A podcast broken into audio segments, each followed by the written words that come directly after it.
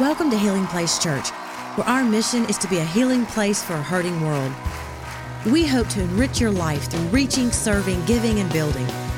As you listen to this teaching, be inspired to fulfill your God given destiny through the power of His Word. It's called Sacred Scars Wounded in the House of My Friends. Sacred Scars. And what I'm going to deal with for the next few moments is this. For some reason, the world, especially in the United States and in the Western world, expects Christians to be different than they are.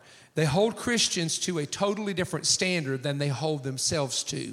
In other words, they expect themselves to live a certain way, but they expect Christians to live a higher way than that. In my hometown, there's 380 churches in our county of 100,000 people. We are the most churched county, according to the Wall Street Journal, on the east coast of the United States. However, on Sundays in my town, if you are a waitress, you will usually call in sick on Sunday. And I'm telling the truth. They either call in sick or they call in not wanting to work. And I have asked waitresses in my town the reason why. And I hate to say this, I'm embarrassed to say this. They say that the rudest day of dealing with people that you are serving food to is on Sunday. Come on, I'm gonna preach this now. And they say because the Christian people are demanding, they're always complaining, and they never leave a tip. When you come to my conference and you are sitting there, one of the things I tell my conference people is don't you dare go eat and not leave a tip and then say you went to an OCI meeting with Perry Stone. Don't do it. You, if you're representing me, you're going to rep- represent me right.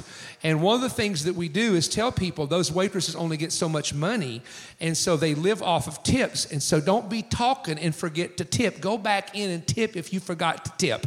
Now, I'm saying that for a reason because a friend of mine who's just been saved, he's a young man, was talking to these waitresses at Cracker Barrel, and they were all talking about this. And this young man said, What is the deal? Why is it that church people tend to wound people, and when they wound them, they act like it's nothing. And they go right on over top of it and keep living, and they know they've wounded somebody. Look, we're gonna go there today, whether you won't go there or not. You're here already, okay? I mean, you drove here, you showed up. So uh, you might as well get ready for what's about to happen. Now, I'm going to show you three scriptures from the Old Testament. All of these deal with Jesus, and listen carefully to what they say. These are powerful. Zechariah 12 and 1. But in that day there'll be a fountain open in the house of David for the inhabitants of Jerusalem for sin and uncleanness. The fountain, of course, is the blood of Christ that would forgive you for sin. It's a prophecy. Zechariah chapter 12 and verse 10 And I will pour out upon the house of David, upon the inhabitants of Jerusalem, the spirit of grace and supplication, and they shall look upon me whom they have pierced and shall mourn for him as one mourns for his own son, and shall be in bitterness of him as one that is in bitterness of his firstborn. Now they, sh- they shall look upon me whom they have pierced. Zechariah chapter 13 and verse 6 And one shall say to him, where did you get the wounds in your hand? Now, is this not amazing? This is 600 years before the crucifixion ever took place. You and I know that when Jesus is resurrected, he shows Thomas the scars in the hands, and actually, they would have been the wrist area, which was considered a part of the hand.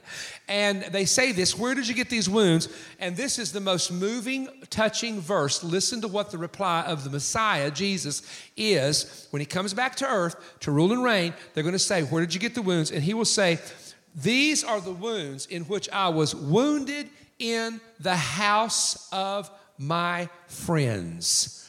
Meaning, he's Jewish. He came to his own people, and the first century church now, you remember the day of Pentecost, they were all Jewish. So Jewish people were accepting him. But the Bible said that he would come to his own, and his own would receive him not because the religious people, which were the Pharisees, the Sadducees, uh, you have political groups like the Herodians and the Essenes, all these other groups, they had a preconceived idea of how things should be.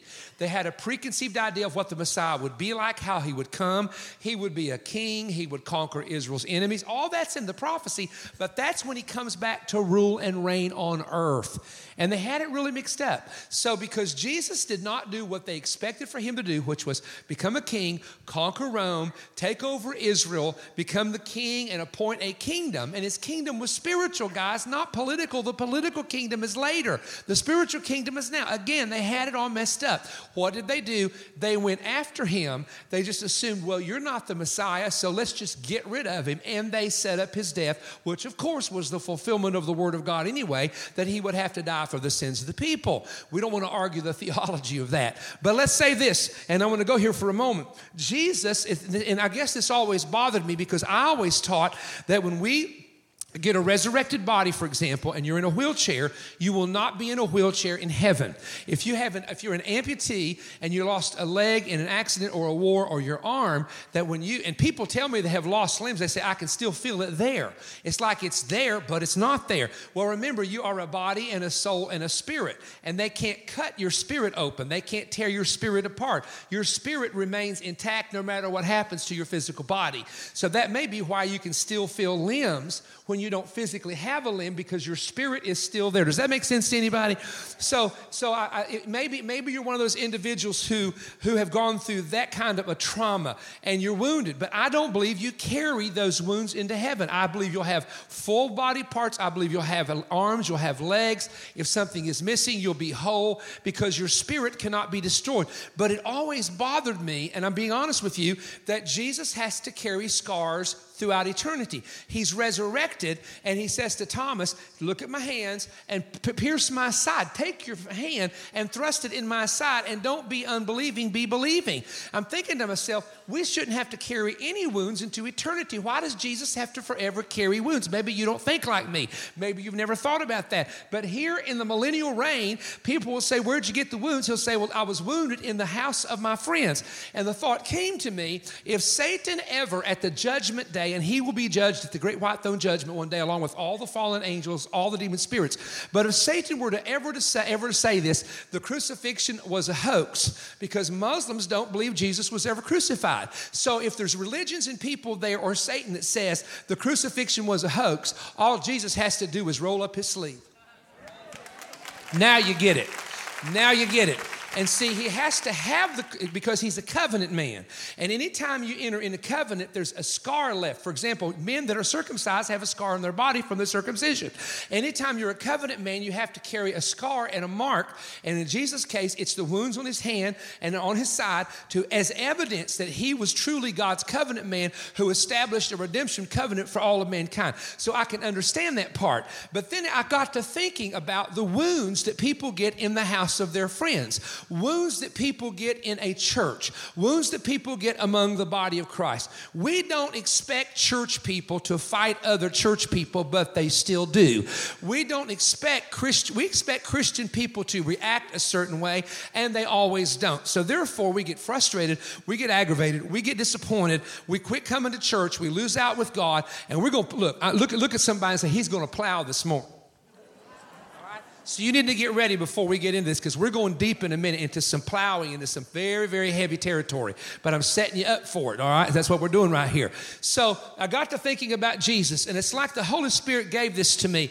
When Thomas reached in and touched his wound, Jesus still bore the wound. Watch this, but he no longer felt the pain. Wow. And the Lord spoke to me and He said this People can be wounded and still always remember the wound, still recall. They have a memory. It's hard to forget. But here's how you know you're healed. Ready? You know you're healed when the wound is there, but it don't hurt anymore. That's how you know you're healed. When, when you can see the person who hurt you verbally and walk right past them, say, Hi, how you doing? Hope you're doing good. How's the family? And you go right on and you don't feel the sting anymore. You're not emotionally healed. You're not physically healed. You're not totally healed in these scars that I'm about to talk about until you can just, you can see the people, see the situation, see what happened, and you just say, you know what? That's all in the past. That's all done. We don't, I don't have the pain that I used to have. This is how you know the healing process has begun. The Bible says it this way He heals the broken in heart and He binds up their wounds. And that's how you know you've been healed. Now, let's talk for a moment about messy Christianity. Uh, uh, touch your neighbor and say, messy Christianity. Now, can I tell you something that I'll be the first to stand and tell you? Christians are expected to be perfect, but they are not perfect. Can I get a witness in this house this morning? They are expected to be perfect, but they are not perfect. There's four errors that Christians make, and I want to give these to you very quickly. Error number one is fighting in the wrong war. Do you understand that we spend most of our time fighting things that really are irrelevant, that have no bearing on eternity, no bearing on salvation? We should be dealing with how to get our kids off of drugs. We should be dealing how to get them free from alcohol addiction. We should be dealing with kids that are suicidal. Come Come on, somebody, and giving them hope. But oftentimes they're battling with the church across town or we're battling with somebody's opinion of this, that, and the other. So Christians are spending a lot of time fighting in the wrong war. Number two, Christians are spending too much time protecting their traditions instead of proclaiming the truth.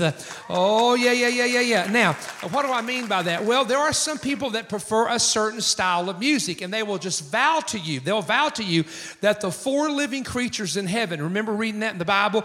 There's an ox and an eagle and a lion and a man. They'll vow to you that has to be a Southern gospel quartet around the throne room of God.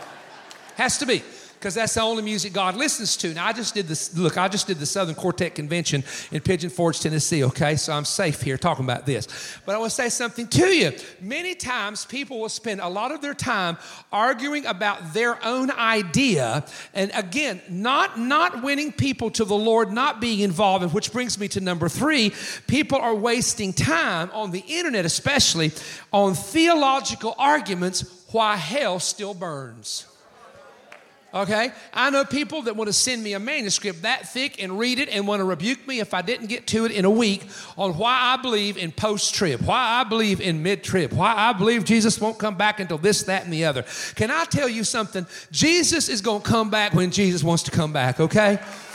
And what we need to be doing instead of arguing, is it mid? Is it pre trib, post trib? Is it this? Is it that? We need to be winning people to the Lord and just telling them the kingdom of heaven is at hand.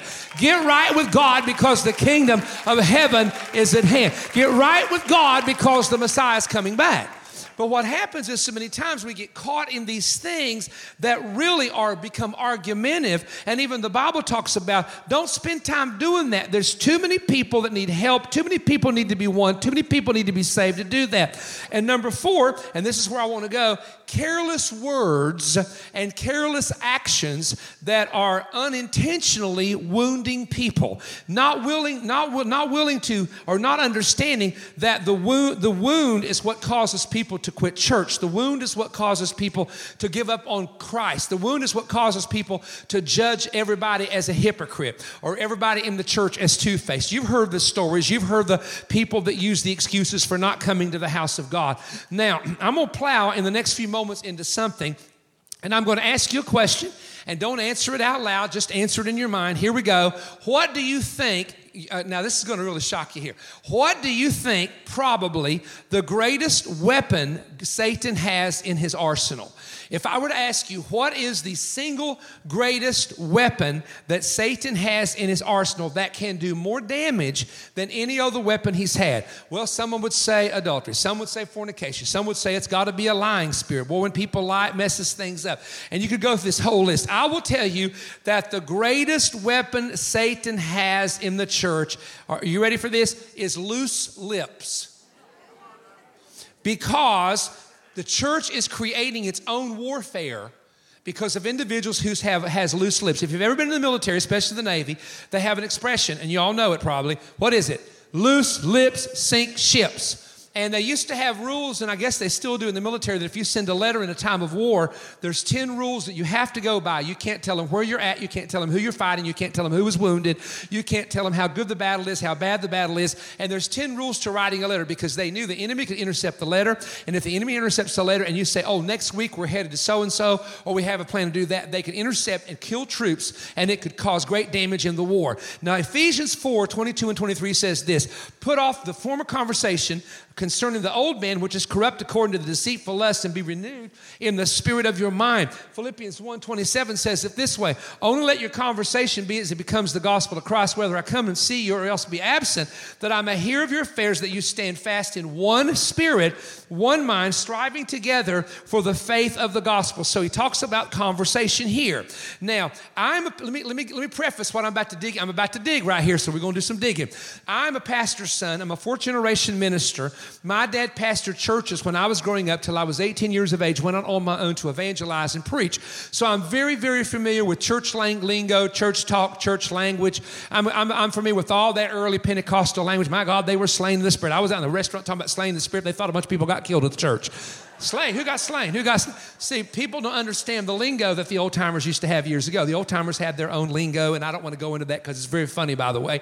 But let me say this to you in line with this, there have been a lot of people that have been hurt by people who call themselves Christians. Now, I'm going to share with you the names of Satan because I said a moment ago, Satan's number one tool is loose lips. It's, it's people saying things when they should be silent. It's where James said, Let your yea be yea, let your nay be nay, lest you fall into condemnation. The longer you talk, the more trouble you're going to get yourself into. That's basically what James said in James 5. Now, having said that, I want, to, I want, I want you to, bear, to kind of track with me here. If you take the word Satan in Hebrew, it's the Hebrew word Satan, S A T A N, is how it's spelled with vowels. If you take the word devil, it's the, it can be the word diabolos. And let me tell you what these two names mean. These two names mean an accuser and it also means one who is a slanderer. Now, think about this for a moment. So, the two top names of our enemy, Satan and the devil, his two top names, imply to slander someone or to accuse someone. Now, it takes what to slander or accuse someone? You don't do it just with your thinking, you do it with what? Your mouth. Now, here's what I want to say. In, in uh, Job chapter 1, it says that Satan came before the throne of God. This is, this is like 4,000 years ago. And uh, uh, the angels of God came before the throne of God. Satan came with them, and Satan began to slander Job, a man that was living on the earth. And he said to God, Job loves you because you blessed him with all this prosperity. If you take his prosperity and affect his prosperity, he's going to curse you. And God God said to Satan, All he has is in your hand, but you can't take his life. I'll not let you do that. And so Satan went forth. Brought, remember, he brought the storm. It tore the house down. The kids died. Job ended up getting boils all over his body. That's a horrible, if you look at that word boils up in the Hebrew, it was like skin worms, man, worms coming out of his body. This guy went to the bottom of the pit. It was horrible. So Job, it goes under this entire attack because Satan has accused him. All right, I, I read that in Job 1. I know what it says. But then I go to Revelation 12, and it says in Revelation 12, now, Satan, who is the accuser of the brethren before God day and night. Now, that verse is so revealing. It's the most revealing verse in the entire Bible, especially the New Testament, of what Satan is presently doing. Satan is not in hell. That makes real good preaching. I tell you, all the devil's in hell. Satan in hell. Now, it makes good preaching, but he's not in hell. Ephesians 2 and 2 will tell you he's the prince of the power of the air. That's the second heavenly realm.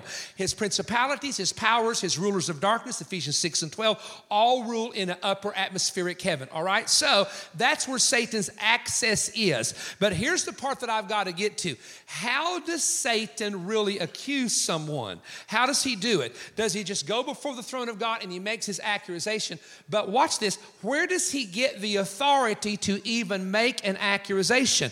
Well, look at Job's situation in Job 1. When Job lost everything he had, it says this that Job would go and make a sacrifice for his sons and daughters, for he feared that they had cursed God in their heart.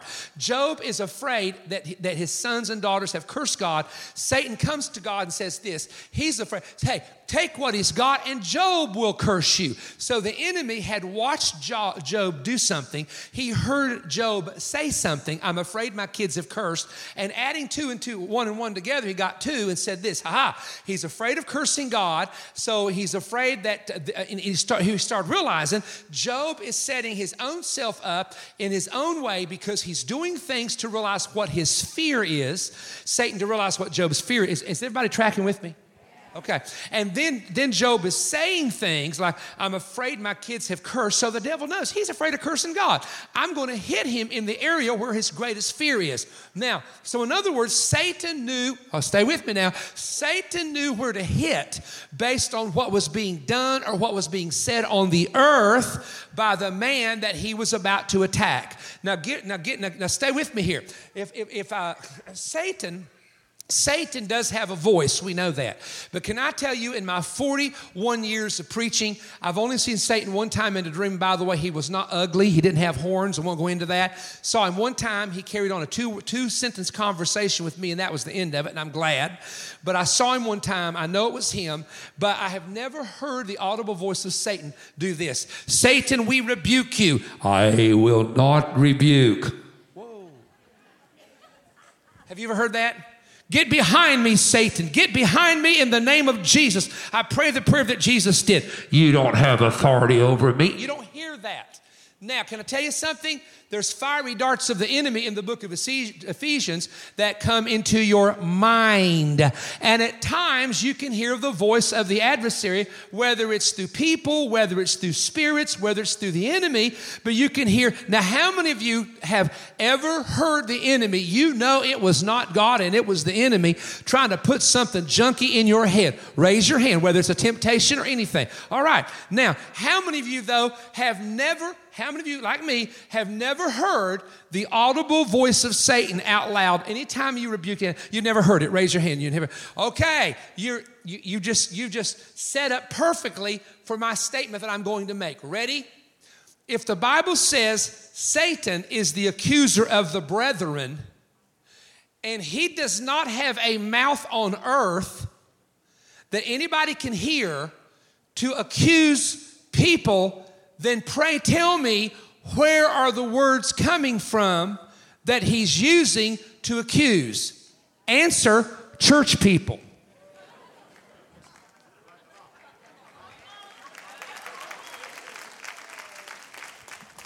I won't, I'll, be careful saying this, but years ago, Ted Koppel was doing an interview with a minister, you, you older folks will know what I'm talking about here, who had fallen into a sin and boy, they were jumping on. Oh, look, on the platform were about six. I just saw this the other day. I forgot about it. Uh, was, was all these preachers, well known, all TV guys, well known. And they're talking about one guy who'd fallen into a sin. And a lady jumps up, and this is, she starts rebuking Koppel. If you journalists would keep your mouth shut, all of this would go away. It's you people trying to bring down the party cross. And Koppel stopped her and said this, ma'am, let me remind you of something all the information we're getting about this preacher is coming from these preachers.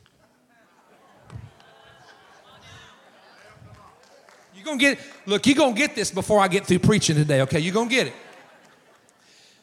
The point is that Satan has no ammunition to accuse someone unless I consistently give him the ammunition by constantly talking about. Oh, it just flew by right there. If I shut up, suddenly he has no voice if I and the other people just shut up. I'll give an example. Sometimes you don't need to put your nose where it don't belong. See my nose? Take a look at it. It's kind of long. You know why my nose is long? Not because I got Italian blood, because I, I don't have the hook in mine. Everybody else has got the hook in my family except me. I got the, the, the hook got left out. But you know why? My nose is big. I kept it out of other people's business and gave it a chance to grow. because I refuse, now listen, I refuse to be brought into battles that have no bearing upon my own life. I refuse to be pulled into somebody else's offense just because they want to use my name and said, yeah, but Perry also said. Come on, they want to give credit. They want to give credibility to their statements by having a number of people team up with them in their statements to add credibility. I'm going to preach this right here. Glory to God, I feel it in my spirit. Everybody still, uh, are you still here and are you still tracking? Say, I am. Now, let's go through this very, very quickly because there are some important things I got to get, get to tell you. There are four things a believer is never to be. Number one is never be what is called a busybody. A busybody in Second Thessalonians 3:11 means in Greek one that creates work. Ready? It is literally a high maintenance person who is always needing attention. Busybodies in Greek means one who is overly curious, curious, spending time where a person does not need to be spending time. They get involved with situations out of curiosity and the conversations that they lend to lend to feeding their curiosity. So, someone who is a busybody is someone who is overly curious. That actually is someone who creates work because if you've ever had to deal with busybodies, it is like putting out little fires all the time. You're always tracing down why they say that. Why did you say this? All right, number two, I'm gonna go through these quickly because I want to get to the main point. Number two is a believer should not be a gossiper. The word, the word gossiper, to gossip or gossiper, uh, means a whisperer, and it means to attack a person's character, but to do so by whispering. In classical Greek, for someone to gossip referred to the low murmur of someone who was trying to charm a snake. You, you go real you go real low and you try to charm the snake. You whisper in low tones to try to charm the, the snake. The purpose of a gossiper is to try to get a reaction from you when they are speaking to see if you agree or disagree with them. Obviously, being in church all my life, I have met people this way, and I've discovered that the real root, many times, of people continually talking about something is not just because they're hurt or not because they feel a wound or not that they want opinion, but what they do is they're trying to pull you into their side of what they see. And it's called an offense. The Bible talks about offenses. Do not allow an offense to continue. Be careful of offenses. Woe to whom offenses come. And it's the Greek word, as you know, scandalon. And the scandalon was the bait that goes on the trap of the animal. It was like the cheese on the mouse trap. That's the scandalon. On the cheese, it's not the mouse trap that got the uh, mouse caught because if it was just a trap, he wouldn't, he wouldn't be curious enough to step on it. Come on, but he starts smelling the cheese. And when he starts, whoa, cheese, whoa, cheese, whoa, cheese, he gonna go right for it. And he, he puts his nose on the trap, bam, the trap's got him by the head. That would be considered the scandalon. And so I want to talk to you for a moment about this idea of being very careful not to be pulled into other people's offense because in my ministry of 41 years and watching my dad and my granddad minister, I'm going to give you, I'm going to give you a couple nuggets I have learned. Ready? Number one, if you are pulled into another person's offense, what happens is you end up taking on whatever spirit they, ha- they have there's a transfer of spirits that begins to occur. So if someone comes to me and they've been upset at, at, Bill over here, well, I happen to like Bill, but now I'm a little upset at Bill because of what happened between Bill and them. If this person has a particular spirit that they're working under that's not from the Lord, that spirit can transfer over to me. This is like how the 10 spies messed things up. Two of them said, let's take the promised land. Ten of them said we couldn't. Guess what? Two and a half million people believed 10 people. And the Bible says that Joshua and Caleb, here's the exact quote, had another spirit. In other words, the spirit they had was not the negative spirit of these other people. And God let them go into the promised land 40 years later at age 80 and 85 because of one reason they had another spirit. So you can take on the spiritual, if it's a demonic thing or an evil thing, that thing will start fighting you. Number two, you start taking on the same battles of the offended person. I have known offended people that got real offended over their marriage situation. They went through a divorce and it was bad. Honestly, they probably had a right to be upset, but they start pulling all these women into their attack against their ex husband. And the weirdest thing happened within five years, most of those same women were divorced. They didn't realize that the negative things that woman said about her ex husband were playing, planting seed in their mind that they start complaining about their own husband. Is everybody checking this out right here? So you can take on the same battles, you can take on the same spirits, you can take on the same problems of people who are literally dragging you into their offense. Let me tell you something. There's a lot of fights, a lot of races. I ain't got a dog in the race. I don't have a horse in the race. And somebody said, I don't, I don't have a chicken in the fight. I don't know if that's a good one to use or not. But the point I'm saying is if it's not my battle, if it's not going to affect me, I will pray for you. I will pray that you'll get over it. I pray that God will strengthen you, but do not look, I fight too many devils to have to fight yours too. Preach, Perry. Come on. Preach. you know what I'm saying? Let me give you another one real quick. A backbiter. A believer is not to be a backbiter. The two Greek words in Greek, backbiter, kata, kata, which means against, and lelio, which means to speak, and it actually means to speak against or evil speaking. Now, what a backbiter is, one of the Greek definitions in classical Greek is a defamer, someone who defames somebody. Now, what would that mean? Quick example it says that Jesus' fame spread abroad. He was made famous, the root word there, fame, famous because of his ministry and his healing the sick and casting out devils. So the Pharisees and the Sadducees came along, and what did they do? They began to murmur or backbite behind the back. You know, they're doing this behind the back, murmur and backbite against him in order to defame him. And to defame him was to cause his fame to be diminished. So uh, let, me, let me tell you something about this real quick, and I'll give you one quick story here. Uh, and, and that is when you have someone who is in the defaming process of like they're trying to hinder someone willfully, or sometimes they do it ignorantly, but it's affecting a person's reputation. This is where you must be very careful because sometimes you've got to step in and say, No, wait a minute, you don't know what you're talking about, and you've got to be careful what you're saying because this is not right from a biblical perspective. Come on, how many of you want to do what the word tells you to do? So here's what Paul did all the time. Paul was good at confronting people to their face. So when someone said something, Paul said, I'm going right there to him. You tell him I'm on my way for a meeting, and when I get to the church, I'm going to have a meeting with the whole bunch, and we're going to straighten this thing out.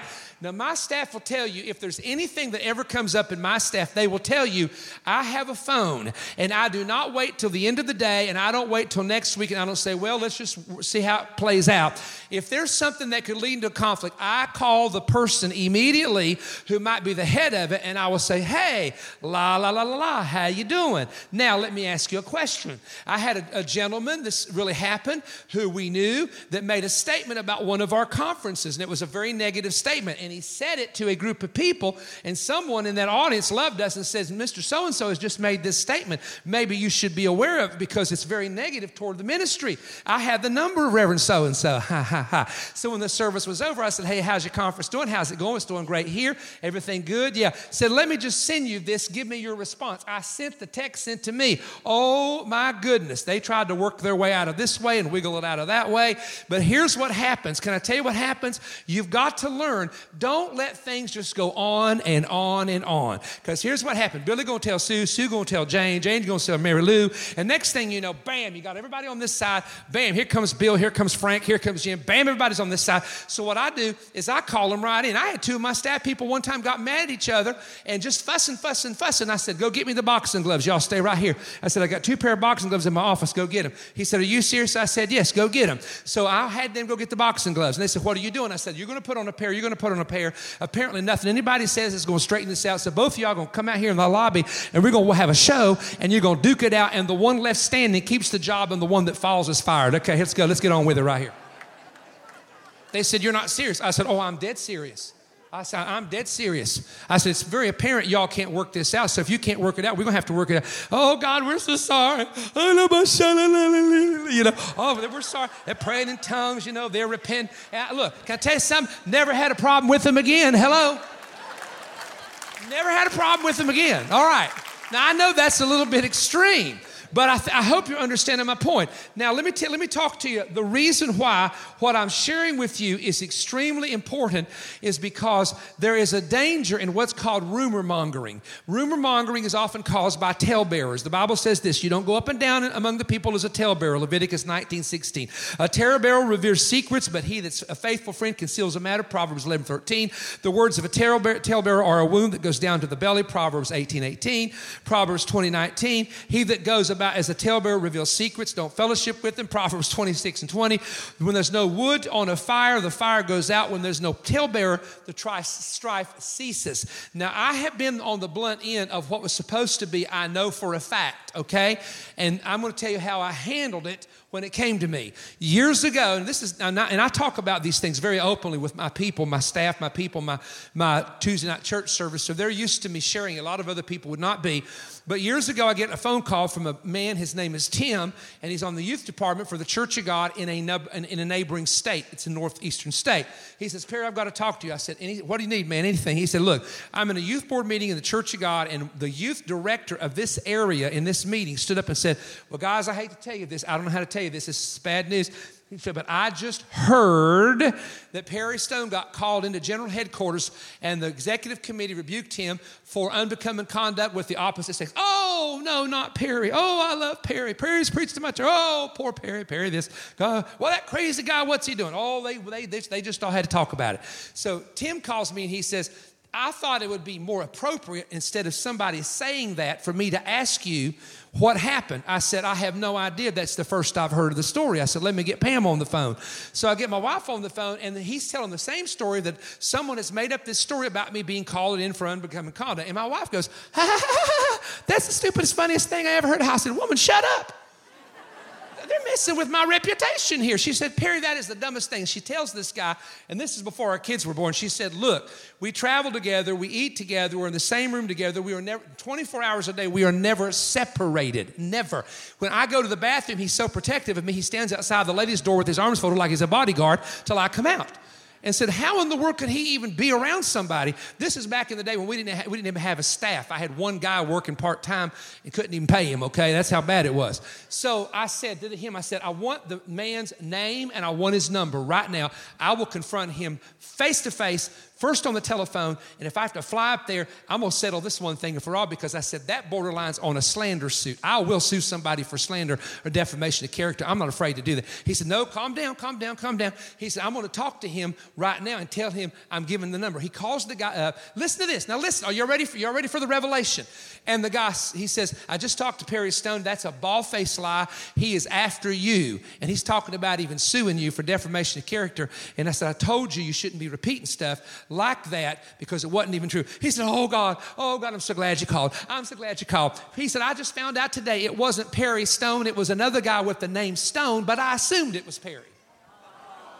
It was another guy there's a lot of guys named Stone in the Church of God. There's another guy, he didn't even hear the name Perry. He just heard the name Stone and made up a whole story. Well, what'd you do about? Oh, let me tell you, he got the fire rebuked out of him. I don't, I don't, I don't know that that guy will ever tell another story about anybody the way he got rebuked, all right? And you know what? He deserved to be rebuked because he's messing with the reputation of somebody.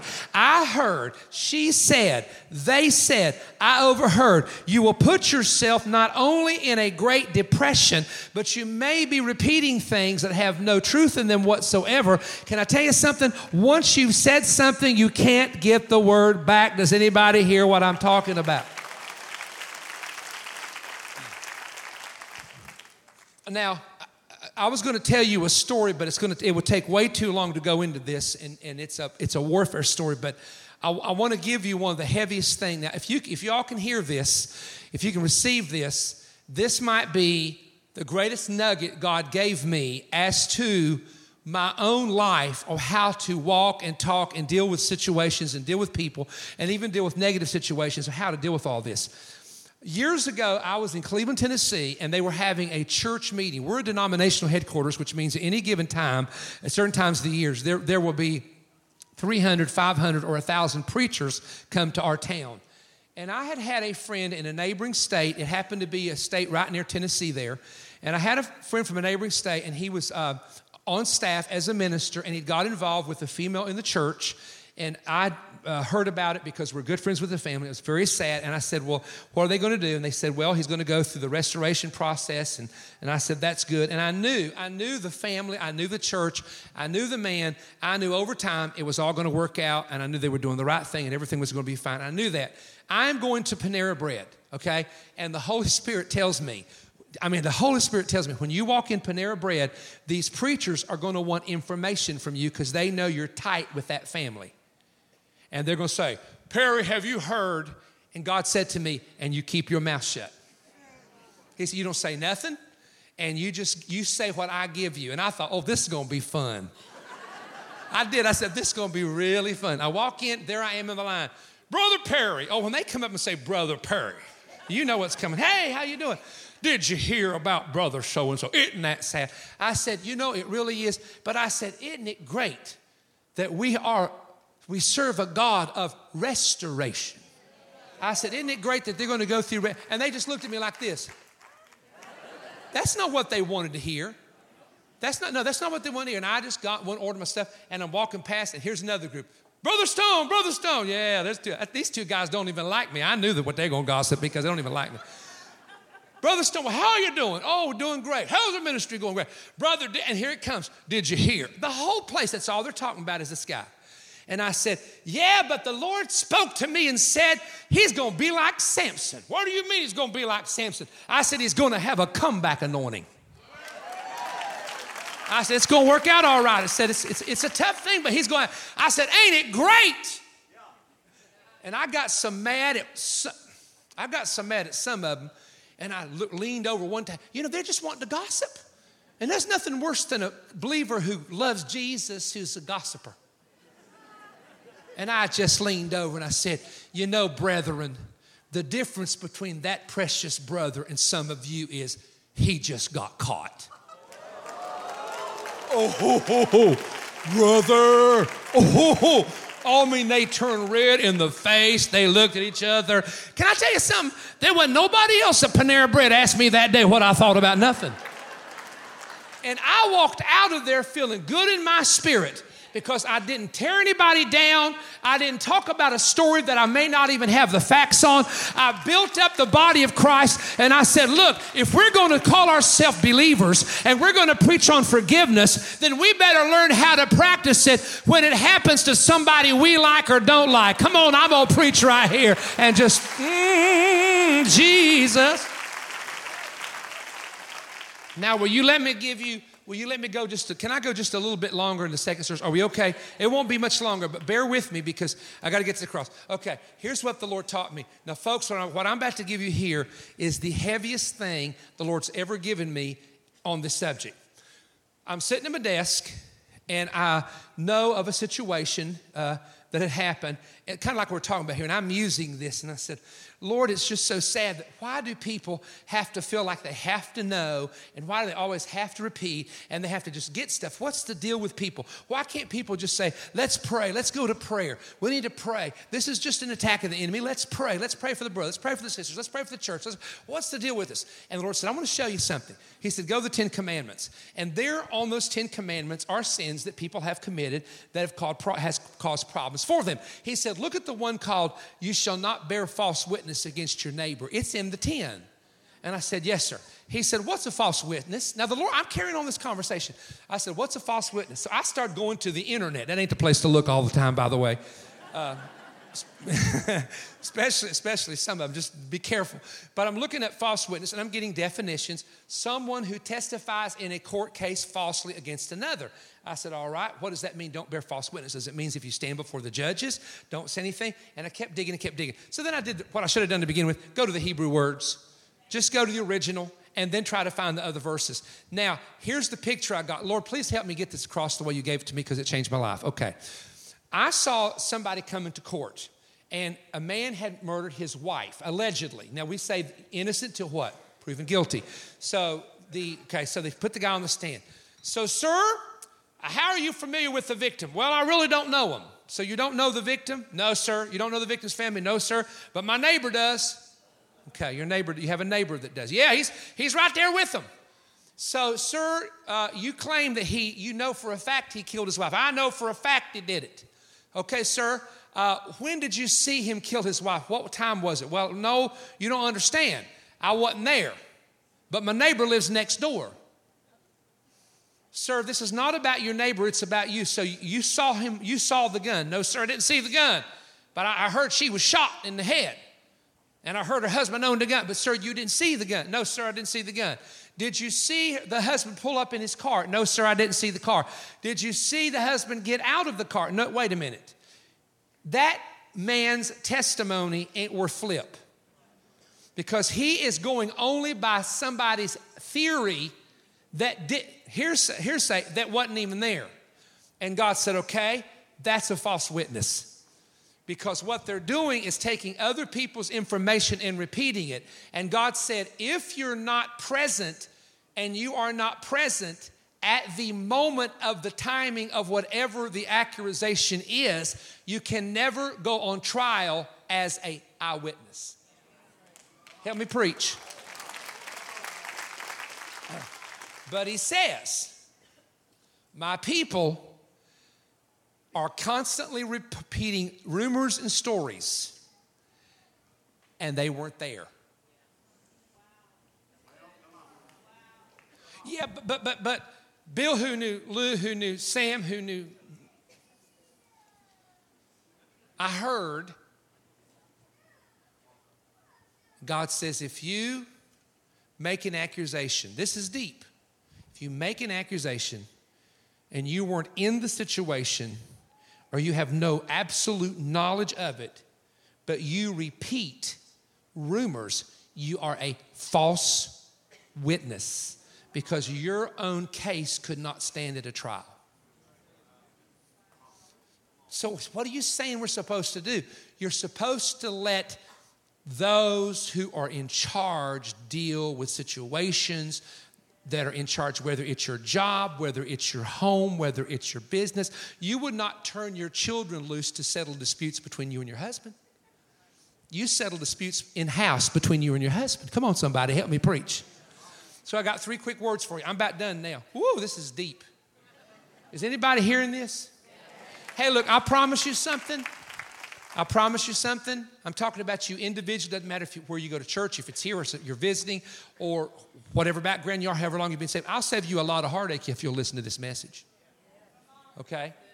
Because you know what? The more negative stuff I hear that Christians do, the more wounds it puts in my spirit toward Christianity. So I have learned something. Some Christians are stupid.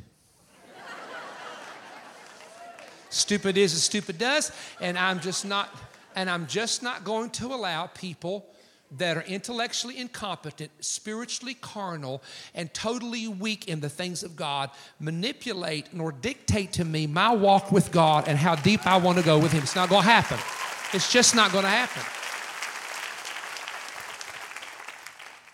And that's why James said, Let your yea be yea and nay be nay. Somebody came to me, and there was a minister. Y'all probably know who I'm talking about, but there was a minister, and he went for his congregation, sent out a letter. He says, I want to buy a plane. Well, he does a lot of overseas stuff, from what I understand. Takes a team, takes food, so maybe he needs a plane. Well, the press got a hold of it. Ooh, did they nail him? They let him have it. So people come to me. What do you think about? And I could tell by their tone already. What do you think about that preacher that won that $65 million plane? I said, no opinion.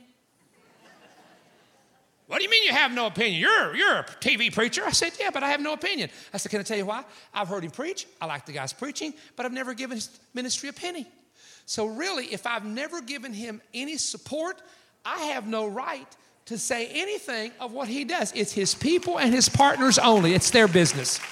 And if he's got a if he's got a millionaire that wants to buy him that plane, that's that millionaire's blessing, and that's his fault. I have nothing to do with it, and you shouldn't give your opinion either because you know what? You didn't give him a dime either. Boy, that's actually good preaching. If somebody would help me, that's very good preaching right there. You ready? Three things you need to know. Number one, don't fish in the sea of forgetfulness. You know what that is? It's when your sins are cast in the sea of forgetfulness, the, the, the, little term there, which simply means don't be bringing up everybody's past.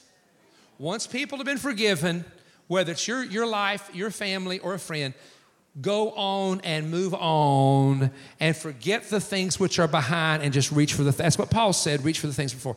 Number two, if you are in a situation where there has been a conflict, don't let it settle. Don't go home and sleep on it and don't be talking about it.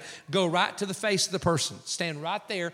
Don't always go by yourself. Always go with a, uh, a leader leadership as an eyewitness because nothing can be said that things were said that shouldn't have been said. And number three, be willing to let go of what was done wrong to you and do not dwell in the past. There's nobody in this room, including me, that can move forward if can move forward if all I do is talk about the past, the past, the past, what could have been, what was, what might have been. It, anything in your life that is past is past. Do I have things I wish I would have done over? One or two things. It wouldn't have affected my life one way or the other, but one or two things I would have. But you know what? I'm not going to live in that.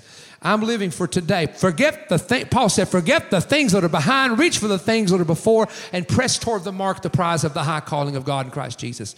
Will people wound, wound you? Yes. Can you get over it?